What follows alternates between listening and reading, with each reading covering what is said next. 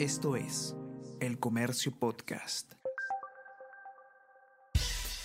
Buenos días, mi nombre es Soine Díaz, periodista del comercio, y estas son las cinco noticias más importantes de hoy. Miércoles 7 de febrero.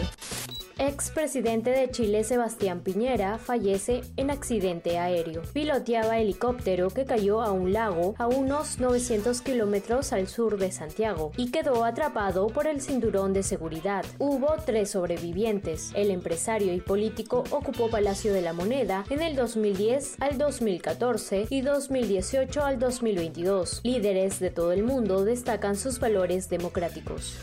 El Cenami registra en Lima una sensación térmica de 37 grados centígrados. El verano de este año se ha caracterizado por el incremento de la temperatura en comparación a otros años, esto en el contexto de la probable aparición del fenómeno El Niño Costero. El Cenami reportó que Jesús María, distrito de Lima, registró ayer una sensación térmica cercana a los 37 grados centígrados.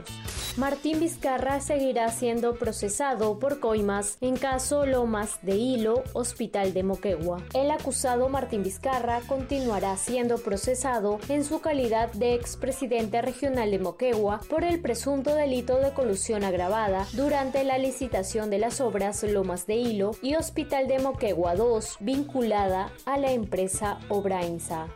Javier Milei reza y llora en el muro de los lamentos. El presidente argentino acudió al lugar de oración más sagrado para los judíos en Jerusalén en su primer día de visita a Israel. Asimismo, anunció que mudará la embajada de su país a esa ciudad.